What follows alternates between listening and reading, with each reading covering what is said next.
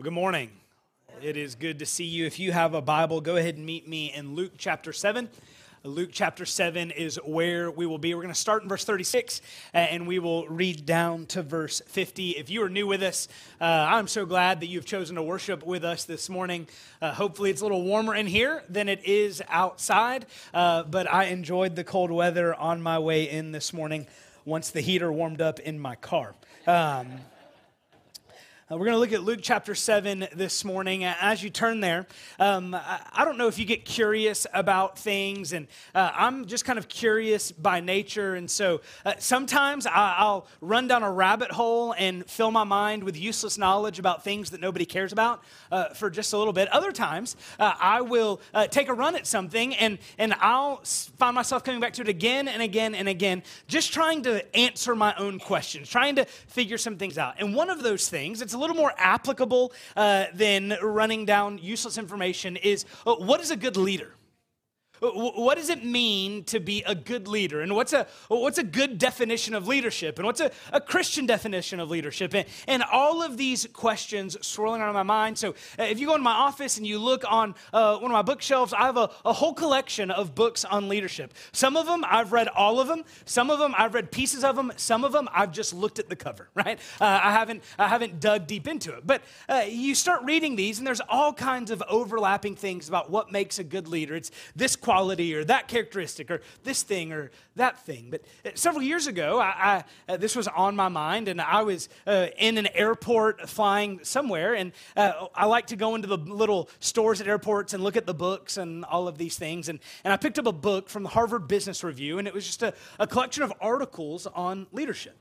And the, the, very first, uh, the very first article, the very first chapter, was on what makes a great leader. And they listed all of these different things that it could be, and, and they listed these studies that they had done and these studies that they had looked at, and they said, but there's one thing, one thing that makes good leaders rise to great leaders, leaders that have risen quickly through the ranks of their organization. There's one thing, one characteristic that's common to all of them it's emotional intelligence. Uh, emotional intelligence is this that you, uh, you can sympathize, you can empathize, you can talk to someone, you can, you can have a conversation. They, they feel like you're listening, you know, just being a people person in a lot of ways. And, and so this article goes through and it, it talks about what is emotional intelligence and how they, how they found this out. And then it, it talks about, well, how do you gain emotional intelligence? And what are barriers to emotional intelligence? And, and one of the barriers to emotional intelligence is self awareness. Right? That, that you, you might not really understand how you come across, or you, you might not really understand uh, what people think of you, or how you sound, or, or, or, this or that. You know, sometimes my kids will say, Daddy, stop yelling at us. I'm not yelling at you, right? Like, I'm, uh, I'm encouraging you. I'm not yelling at you. I just want you to be better, right? Uh, sometimes we, we miss that. But my guess is that self awareness is not just a problem for people who want to lead, self awareness at different times is a problem for all of us. Right? That, that we, we fail to see ourselves clearly. We fail to see uh, who we are and how we operate. And really, in Luke chapter 7, this passage we're going to look at this morning, Jesus takes that and deals with it head on. So, when we look at this passage, what we're going to see this morning is that whenever we underestimate our need, we overestimate who we are. When we, when we underestimate our need, we overestimate who we are. So look with me here at Luke chapter 7. Uh, we're going to start in verse 36. We're going to read down to verse 50. And we invite you to stand as we honor the reading of God's perfect and precious word here in Luke chapter 7. Starting in verse 36, the Spirit says to us this One of the Pharisees asked him to eat with him. And he went to the Pharisee's house and reclined at table. And behold, a woman of the city who was a sinner, when she learned that he was reclining at table in the Pharisee's house, brought an alabaster flask of ointment. And standing behind him at his feet, weeping, she began to wet his feet with her tears and wiped them with her, the hair of her head and kissed his feet and anointed them with the ointment. Now, when the Pharisee who had invited him saw this, he said to himself, If this man were a prophet, he would have known who and what sort of woman this is who is touching him, for she's a sinner. And Jesus answering said to him, Simon, I have something to say to you. And he answered, Say it, teacher. A certain moneylender had two debtors. One owed 500 denarii, the other 50. When they could not pay, he canceled the debt of both. Now, which of them will love him more? Simon answered, The one, I suppose, for whom he canceled the larger debt. And he said to him, You, you have judged rightly. Then turning toward the woman, he said to Simon, Do you see this woman? I entered your house. You gave me no water for my feet, but she's washed my feet with her tears and wiped them with her hair. You gave me no kiss, but from the time I came in, she has not ceased to kiss my feet. You did not anoint my head with oil, but she has anointed my feet with ointment. Therefore, I tell you, her sins, which are many, are forgiven, for she loved much. But he who is forgiven little loves little. And he said to her, Your sins are forgiven. Then those who were at table with him began to say among themselves, Who is this? Who even forgives sins? And he said to the woman, Your faith has saved you. Go in peace. This is God's word. You can be seated. Do you pray with me? Father, thank you for today. Thank you for your grace and your mercy. Father, we are grateful for your word that is true.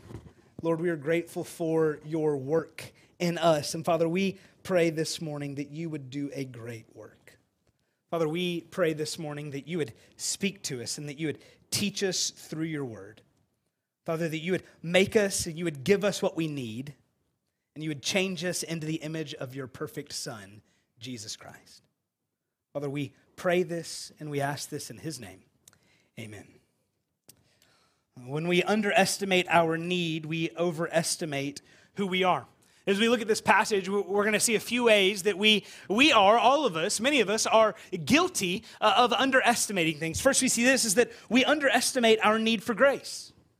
We underestimate our need for grace. Our greatest need can be what we are quickest to forget and then slowest to offer to anyone else. Right? That whenever someone needs grace, maybe we're not quick to offer it to them, but whenever we need grace, we think that we, we should get it quickly.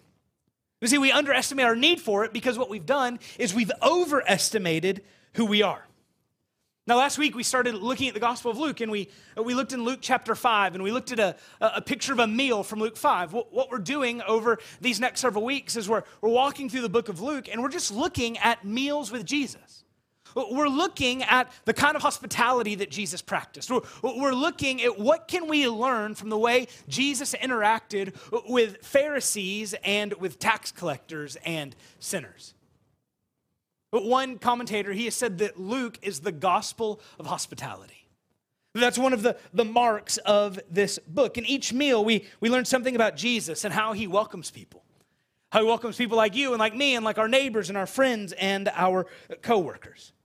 And so we, we come to a, a second meal this morning. We look at verse 36. One of the Pharisees asked him to eat with him. And he went to the Pharisee's house and reclined at table. Now, Jesus, he's been invited by this Pharisee who we'll learn here in just a minute. His name is Simon. He's been invited by Simon the Pharisee to come in and eat with him.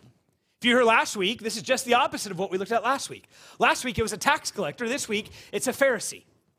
Now, as we read this, what becomes clear is that Simon the Pharisee has not invited Jesus into his house to eat with him because he wants to get to know Jesus better. It's not because uh, he is suddenly interested in Jesus. No, he invites Jesus into his house because he wants to trap him. He wants to prove that Jesus is not everything that he says he is. And, and Simon thinks, in his arrogance, that if anyone can do this, Simon can do it. Right? Simon's finally here uh, to fix all of the Pharisees' problems. And so he invites Jesus into his house to, uh, to eat this meal. And and what we see from the end of the story is that uh, this seems to be a dinner party. It's another feast that is happening. And, and if you remember from last week, that homes of the day, especially those for the, the wealthy, uh, they typically had a courtyard where if there were more than just a few people eating this meal, the meal would take place in the courtyard around tables that were low where they would recline at table, but they weren't kicked back. They were laying forward, maybe on their side or on their belly or, or whatever it may be, and uh, they're eating. If passerbyers could see what was happening. And in verse 37, we see something interesting. It says, Behold, And behold, or, or surprisingly, or pay attention, look, a woman of the city who was a sinner, when she learned that he was reclining at the table in the Pharisee's house, brought an alabaster flask of ointment. And standing behind him at his feet, weeping, she began to wet his feet and with her tears and, and wiped them with the hair of her head and kissed his feet and anointed them with the ointment. So this uninvited guest shows up. The, the way Luke says here, we have it translated a woman of the city who was a sinner. If we were to literally translate this, it would be a woman known in the city as a sinner. She had a reputation. Now, her reputation was one as a sinner. Most likely, she was a prostitute. And everyone knew who she was. Everyone knew what kind of business she engaged in. Why would she be in the Pharisee's house? Well, there's a, a strange custom of the day that if a stranger was walking by a home and saw a party, saw a feast happening in the courtyard, they could wander into the feast, they could engage in conversation, and they could expect to be fed. In fact, commentators think that what's happening here is that this is the part of the meal that the Greeks called the symposium. The, the symposium was whenever uh, the meal was pretty well over, the host would bring, would bring out bread and wine, and the guests would sit around the table and they would talk about a topic. And they would discuss this topic, each giving their own opinion. They would, they would argue, they would go back and forth, they would bat this topic around. And that's typically when these uninvited guests would begin to make their appearance. Maybe they heard the, the lively conversation and they decided, hey, I want to get in on that right? I, I want to have that conversation. Maybe, maybe at Thanksgiving, you, you've been around the table when suddenly a lively conversation starts happening. And typically, my thought is not, hey, I need to get on this. My thought is, is there any pie left, right? Like, I'm, I'm going to get up and walk away. But here, people would come in, they want to be a part of the conversation. Or maybe they're hungry and they, they want to grab some food. And so it was expected that the host would, would feed them as well. But this woman who shows up, She's not there for any of that. Now, Luke grows, he goes to great lengths to, to remind us that this is in the Pharisee's house.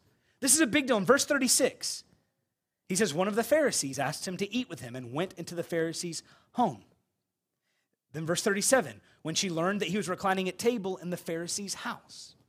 This is a big deal that this woman, who is a known sinner, that she would dare to set foot in a Pharisee's house. The Pharisees prided themselves on being holy. They prided themselves on being separate from sinners. They didn't even want to walk on the same side of the road as someone like her, let alone be seen with her in his home. And yet she, she goes in, and she's not there on accident, right? It tells us that she learns that Jesus is reclining at table, that he's, that he's eating this meal. And so she's not there on accident, she comes prepared. She comes with an alabaster flask. Now, alabaster is a kind of stone. It was a, a soft stone that could be hewn out fairly easily, and you could put ointment or perfumes in.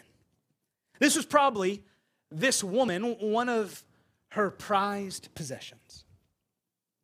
And she comes in, and just imagine the scene. It says that she comes up from behind Jesus, and so sitting around the table, and the conversation's going, and they see this woman, they see the sinner they see her walking in and coming to approach Jesus, but Jesus' back is to her. So you can just imagine the, the, the scene where suddenly there's a hush that grows over the conversation. The conversation stops, their eyes get big, and suddenly Jesus feels tears on his feet. You can probably hear it. It says that she was weeping. It, she wasn't, she wasn't just tearful. She was weeping. So suddenly the, the room is silent, the room is still, and all you can hear is this woman crying. Her tears falling on Jesus' feet. And she came prepared to give him the ointment, but she didn't prepare for this. So she doesn't have anything to wipe his feet with. His feet would have been dusty and would have been dirty. So what does she do? She takes her hair down. This would have been unthinkable. For a woman to take her hair down, this was only done at home. This was a sensual act. She doesn't have anything else to do. She, she didn't have any way to clean his feet. So she, she takes her hair down and she, she wipes the tears from his feet. She anoints him with oil. This wasn't common. This is not a common practice of the day. Now we can imagine what the Pharisees' response would be. Right? The Pharisees' response is not, look at how sweet that is. Look at verse 39. Now, when the Pharisee who had invited him saw this, he said to himself, If this man were a prophet, he would have known who and what sort of woman this is who is touching him. The Pharisee sees this woman as a sinner because her sins are obvious. His sins, though, are a different story. Now, understand, Pharisees did not think that they were perfect. They didn't think that they were without sin because they offered sacrifices at the temple right? They, they, they brought offerings. They, they paid their time. They, they did all these. They, they didn't think that they were not sinful. They, they thought they were sinners. The problem was they just thought that your sins were worse than their sins, right? That they thought that, that your sins were much more worse, much more significant than theirs. Theirs was that maybe they didn't keep the Sabbath perfectly, or so they thought. Right? Theirs were that maybe this happened or that happened, but hers? That's a different story. That is so much worse. Here's the problem with that kind of thinking it's not degrees of sin that separate us from God, it's every sin separates us from God. And you might think I would never be like the Pharisee. Are you sure? You ever looked at someone and shook your head? You, you ever looked at someone and just thought, mm,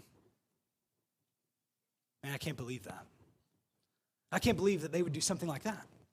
I can't believe they would say something like that. See, here's the truth before God, we are all on equal ground. God doesn't look out and see, well, that person's been a little holier and that person's been a little bit holier. No, he looks out and he says, guilty.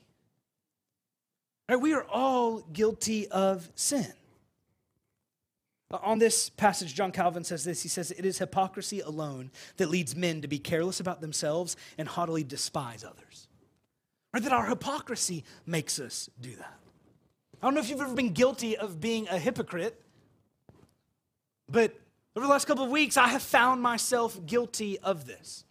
One of the things I decided to do in 2024 was to stop drinking Coke Zero, right? Pray for the Coca Cola company, their profits are taking a hit. And so I decided, well, if I'm, if I'm gonna stop drinking Coke Zero, I, am gonna need to get caffeine uh, another way.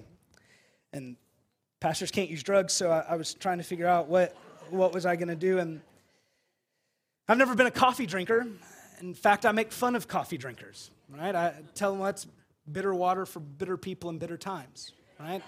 that uh, if you really need coffee to wake you up, you need to go to sleep earlier or whatever it may be. Well, brothers and sisters, I, I, stand here before you a changed man, right? Uh, I, I have seen my need, right? Now I still judge coffee drinkers. I just judge people who put creamer in it, right? I'm drinking black coffee. In the same way, like the Pharisee, we underestimate our need for grace because ultimately we overestimate who we are. Right? We overestimate how good we can be.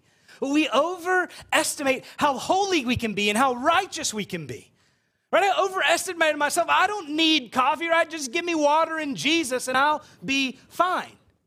But I'd never had this experience where uh, this week I, I, was just kind of tired. It was after lunch. I had, I had eaten a healthy lunch, by the way. Uh, and I, I was like, you know what? I'm going to try to drink a cup of coffee. And so I grab it. And like as it hits my lips, like something just perked me up, right? Uh, it was as if like the Lord just whispered in my ear, like, I love you, or you know, whatever, whatever it may be. Right? I was hit with my hypocrisy in that moment. I felt like, ah, where's Casey at? I got to apologize to him for making fun of his pumpkin spice lattes. Um, but I will still make fun of him for those. Um, but we overestimate our need for grace. We, we, under, we underestimate our need for grace. We, we overestimate who we are. And so here we see in this passage that, that we underestimate our need for grace. Next, we see this is that we underestimate our need for forgiveness. We underestimate our need for forgiveness. We underestimate our need for forgiveness because we forget that we need it, right? We underestimate our need for grace because we forget that we need it. We forget that we need forgiveness. So, verse 40, Jesus is going to begin uh, to illustrate this point. He's going to do what Jesus does so well. Jesus is a master storyteller, and he, he's a master at crafting these parables. And so, look at verse 40. And Jesus answering said to him, Simon, I have something to say to you. Now, I love this. I love this for two reasons. First, verse 39, we see that Simon said to himself, Simon thought to himself, this man obviously is not a prophet. If this man were a prophet, then he would know what kind of woman this is, right? He thinks that to himself. And then Jesus looks at Simon and answers Simon's thoughts, right? Simon, Simon, I, have got something to say to you, bud. But then I, I also love this. We were talking about this passage this week, and Pastor Mike pointed this out. He said, You know, when Jesus says, I have something to say to you, you should listen. He says, Simon, I have something to say to you. Simon says, Say it, teacher. Say it, Rabbi. Say, say what you need to say. Verse 41, we read this parable. It's just two verses. A certain moneylender had two debtors. One owed 500 denarii and the other 50. When they could not pay, he canceled the debt of both. Now, which of them will love him more? A moneylender, someone who, who gave money, who, who lent money at, for interest, right? It typically a high interest rate. It typically not someone who is very interested in forgiving debt, especially a debt this high. These are significant amounts. Now, one is 10 times larger than the other, but they are both significant amounts. So 500 uh, denarii, that's, that's around the wages for around 20 months worth of work. Uh, 50 denarii, that, that's the wages for around two months of work. So both significant costs, right? But both significant debts. And, and Jesus says here that this moneylender, that he, he forgives the debt. They couldn't pay, and so he, he cancels the debt. Then he asks this question now, now, which of them will love you or will love him more? Now, in verse 42, what we see is we see this picture of the nature of forgiveness. Love the way he says, he says, the debts are canceled. That's what forgiveness is. Forgiveness from God is that he has canceled our debt, he has canceled our guilt that our sin has produced. When you forgive someone else, you are canceling the offense that they have wronged you with. When you receive forgiveness, he, it has been canceled. Right? The Psalms tell us that a picture of forgiveness is that God has separated our sins as far as the east is from the west. There's no more memory of them. Maybe, maybe you struggle with remembering things. Maybe I wonder, I'm not going to ask you to raise your hands because it'd be more than we think if statistics are true, but maybe you've found a subscription that you were paying for that you didn't know anything about. The statistics tell us that somewhere between 42 and 60% of consumers have a subscription or have had a subscription to something that they didn't know about. Maybe it was a free trial. Like me, I am a sucker for a free trial, right? You give me a free trial, I'm saying yes. And then I put it in my phone, I put my calendar as a reminder hey, cancel the, fee- the free trial. Problem is, sometimes I can't remember what the free trial was, right? I don't remember what I've started. Or, or maybe, maybe it was one that you didn't know what it was. Not long ago, my, Anna asked me, she said, Hey, do you know what this is? I said, I have no idea what that is. She said, Good, we're paying $10 a month for it. I said, Well, let's, let's not do that. Right, let's cancel that. Or maybe it's because your kids have, have started a subscription that you didn't know anything about. Uh, we, we have some Alexas in our house, and uh, we will talk to Alexa and ask, hey, what's the weather, or this or that. And, and about, I don't know, two or three times a week, Alexa will tell us, hey, did you know that I can do this as well for $9.99 a month? And then one of my kids invariably will go to say yes, right? Uh, they say yes to Alexa, no to me. Strange. It's a weird, weird thing. But we've got to jump in before they can and, and say, no, no, we do not want that subscription. Right? Because we do these things and we forget about them, but that begins to add up. And like forgotten subscriptions, unforgiveness, it's expensive right? Carrying that guilt, carrying that shame, carrying that, prob- uh, that, that, problem, it's expensive, but it's also expensive for the one who refuses to forgive. For the one who won't forgive, uh, carrying that bitterness and carrying that frustration and, and carrying that anger. And here, what we see is that forgiveness, it's costly. Right? It costs this money lender something, it, it, it costs us something, and ultimately, the truest picture of forgiveness we have ever seen. It cost Jesus his life. Now, this, this story, it ends with a question. Verse 43. verse 42, Jesus asked, Now, which of them will love him more? In verse 43, Simon answers, The one, I suppose, for whom he canceled the larger debt. And he said to him, You have judged rightly.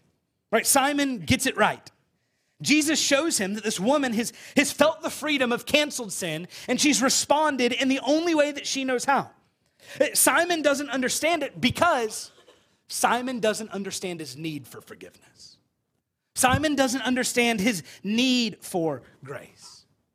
Now, understand this, this forgiveness that Jesus is teaching about, this is not some kind of generic forgiveness. Or maybe you've walked out of a store and, and you forgot to hold the door open for the person coming behind you and you jump back and grab it. You say, Oh, I'm so sorry. They say, No problem. And you go your separate ways and you never think about it again. But that's not what this is. This forgiveness is from a holy God to unholy people, it's from a righteous God to a sinful person. And understand that this forgiveness, it's not earned. It's not, it's not costly because we did something to earn it. It's costly because it cost God his son. It was God's initiative. It wasn't our, it wasn't our idea. No one went to the Father and said, Hey, you think you could figure out a way to spare us and to save us? No, this forgiveness was God's initiative. And when we experience it, we respond like this woman. That we will love Jesus because he loved us first. Right? We will love Jesus because he took the initiative. He came for us. He came after us. He came to us. And he didn't say, I've come 90, you come 10. No, he said, I have come all the way. Now rest. Now enjoy. Now have freedom and forgiveness. Not because of what you've done, but because of what you can't do. Right? That we can't earn it. We can't be forgiven on our own, but what Jesus says is that he will forgive us just as he has forgiven this woman. And this forgiveness, it's every day. His mercies are new every morning. See, we, under, we underestimate our need for forgiveness and our need for grace. And finally, we see one more way that we underestimate. We underestimate the power of Jesus. We underestimate the, the power of Jesus. See, we're guilty of both sides of the coin, underestimating our need for grace and underestimating Jesus' ability to meet that need.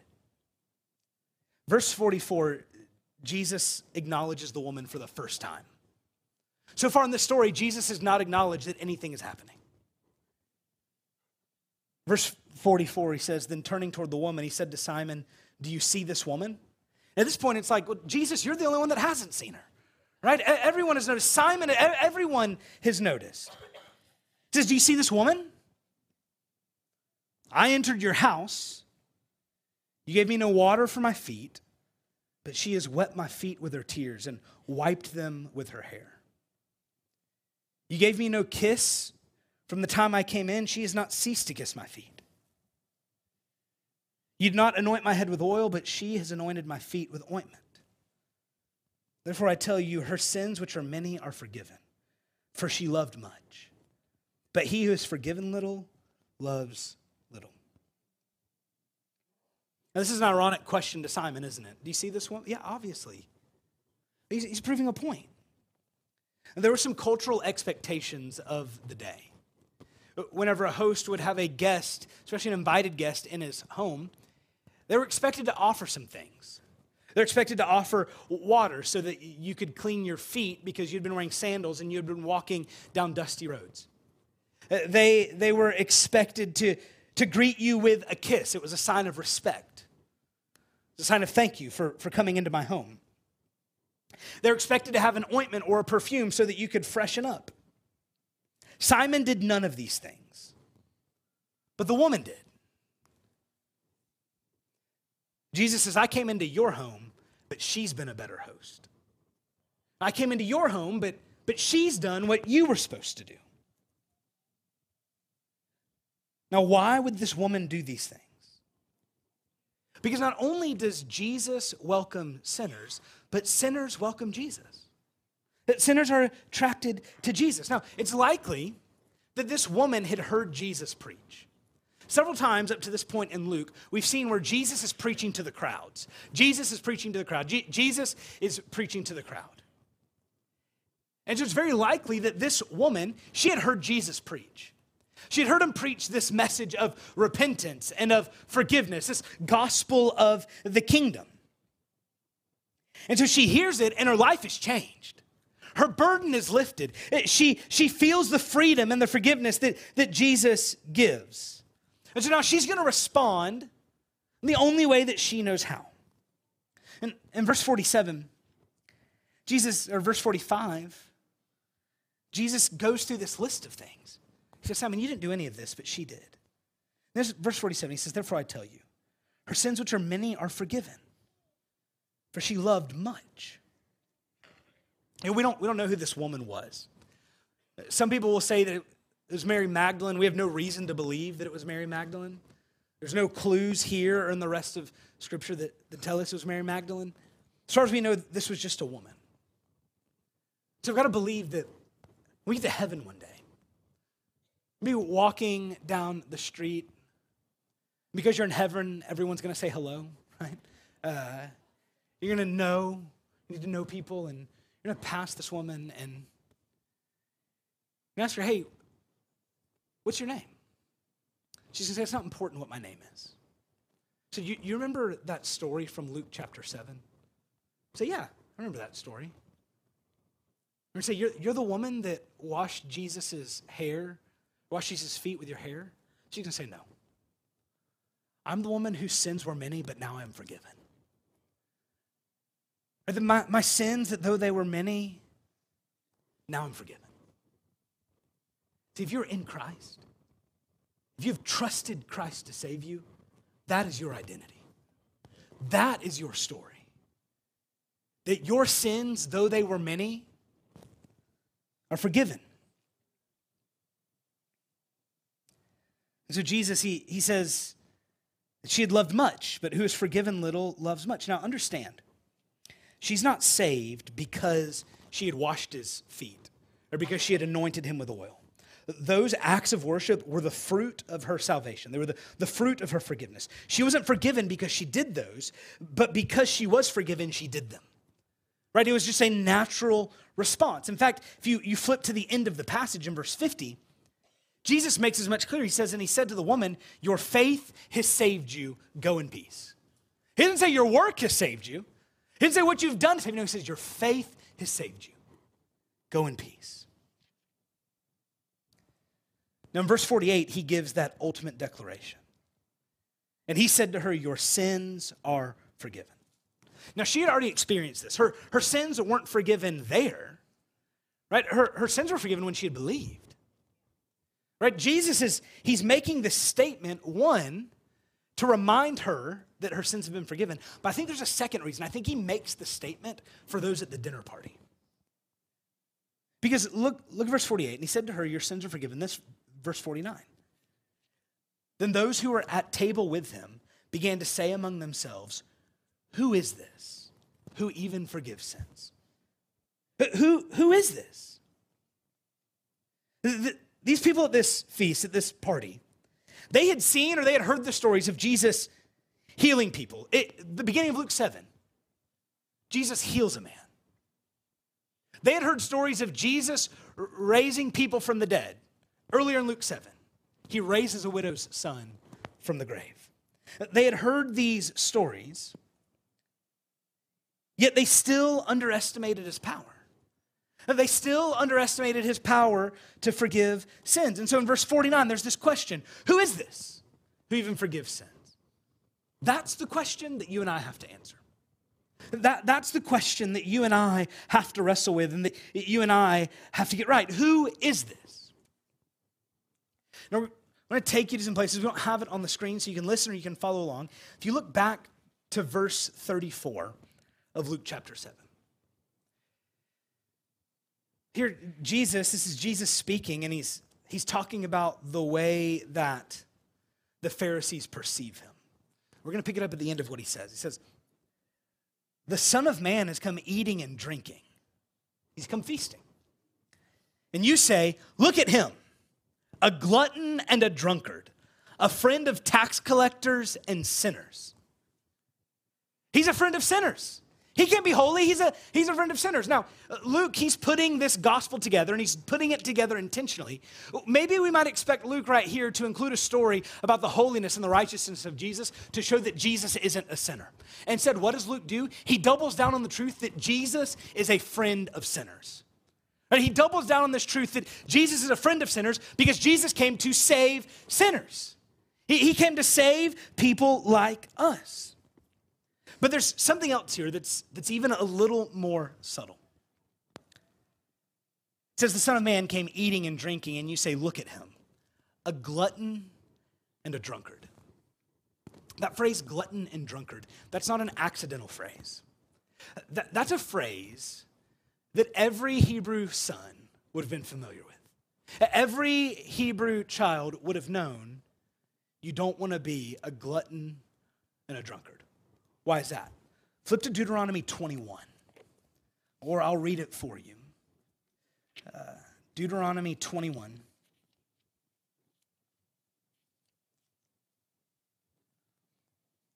Uh, this is Deuteronomy is Moses preaching. He's, he's kind of re, recapping the history of Israel, recapping the, the Ten Commandments, kind of clarifying some things. And in verse 18 of Deuteronomy 21, starts this paragraph about a rebellious son. In verse 20, it, gives the instructions leading up to verse 20 that if you have a rebellious son and he won't listen to discipline, and you bring him before the elders of the town. Verse 20, and they shall say to the elders of his city, This our son is stubborn and rebellious. He will not obey our voice. He is a glutton and a drunkard. Then all the men of the city shall stone him to death with stones. So you shall purge the evil from your midst, and all Israel shall hear and fear. They're saying Jesus is this rebellious son. And then Jesus was free from sin. But if you keep reading there in Deuteronomy 21, into verse 22, we read, And if a man has committed a crime punishable by death, right? It's following on the heels of that, that death sentence intentionally. And he is put to death you hang him on a tree. His body shall not remain all night on the tree, but you shall bury him in the same day. For a hanged man is cursed by God. You shall not defile your land that the Lord your God is giving you for an inheritance. So back in Luke 7, Jesus says, You say I'm a, a drunkard and a glutton. De- Deuteronomy 21 says that if you want to purge the evil from your midst, well, you've got to get rid of the, the glutton and the drunkard. What Jesus and Luke, the Holy Spirit, what, what they're showing us here is that the way that evil is purged from our midst is not by weeding out the rebellious son, it's that Jesus has become the rebellious son. And Jesus didn't become the rebellious son by sinning. No, on the cross, he was cursed by God. He was hung on a tree. And all of our rebellion, was poured out on Christ on the cross. He took all of our punishment, all that our sin deserves. He, he was, well, the Bible says he was forsaken by the Father on the cross for you and for me. Not just so that evil could be purged from our midst, but so that evil could be purged from our hearts.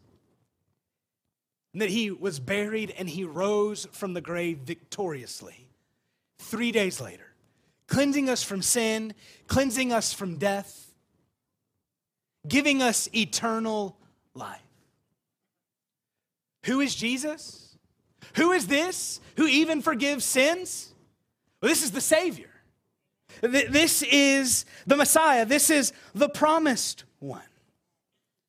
But when we underestimate who we are, we underestimate our need for that Jesus. We underestimate our need and we overestimate our righteousness of which we have none. See, we remember our need. We see our need clearly by remembering Jesus. When we do, He cleanses us. When we do, He welcomes us. When we do, He, he forgives us. See, when we do, we experience humility. The experiencing grace, experiencing forgiveness fuels humility. But here's what it also does it fuels hospitality. Because we, sinners who've been welcomed by Jesus, when we see ourselves as we really are, then we want to welcome people the way we have been welcomed. So we have to answer who is Jesus? Maybe for the first time this morning, you, you're realizing that Jesus, He's the crucified and risen Son of God who died for your sins, who rose for your salvation. And now, if you'll put your trust in Him, He'll save you. But answering this question, who is Jesus, it's not just for the unbeliever or the yet to believe or the new believer. It's also for the mature Christian as well, the one who's been walking with Jesus for years. Well, how is that? Well, one, we, we have to wake up believing the gospel every morning. But also, this is the question that helps you defeat sin. When you are tempted to sin, the question you ask is Who is Jesus? Is Jesus better than that sin? Yes. Is Jesus stronger than that sin? Yes. Is Jesus worth me saying no to that sin? Yes. And that fuels your fight against sin. When you're walking through trial, when you when you are engaged in intense suffering, uh, the question isn't, God, when is this going to be over? The question is, who is Jesus? If God didn't spare his own son for me, then this suffering, this trial, what Paul says in Romans 8 isn't to be compared with the glory that is to be revealed. How, how do, I, how do you walk through suffering? Who's Jesus? How, how do you walk through temptation? Who is Jesus? How, how do you walk through when life is good? Who is Jesus? This morning, we need to remember who Jesus is. Maybe this morning, you need to see who Jesus is for the first time. We're going to respond, and the way we respond is we, we sing and we pray. And so, Maybe as we sing, you need to consider that question Who is Jesus? You need to think about who is Jesus. You know, in some ways, when we read a story like this, the application point is just simply be amazed by Jesus. So maybe this morning you just need to spend some time being amazed by Jesus. Maybe this morning you're encountering Jesus in an eternity shifting way for the first time. Maybe you're thinking, I don't know what to do. Right? I, what, what's next? We would love, would love to talk with you about that. We would love to have that conversation. When this service is over, you can walk out those doors and you'll see our, uh, our next steps banners on the right. See someone in a bright yellow hello shirt and grab them. Say, hey, I, I need to talk to someone about Jesus. Maybe you were invited by someone. Maybe you're sitting next to someone. And grab and say, hey, I need to talk to someone about Jesus. And we would love to do that. We would love to talk about Jesus with you. Because at the end of the day, our greatest need is to remember who Jesus is. Would you pray with me? Father, we are grateful for Jesus. And Father, we, we pray that you would help us to remember who this Jesus is, who even forgives sins. God, that, that Jesus He's wonderful and He's glorious and He's majestic. And so, Father, I pray that we would have a clear view of Jesus this morning so that we would not underestimate our need and end up overestimating who we are. But instead, that we we would have gospel given clarity. So, Father, we, we pray that you would, you would do what only you can do. That you would apply your word, you would apply your gospel, and you would apply your son to our hearts. Father, we pray that. We ask it in Jesus' name. Amen.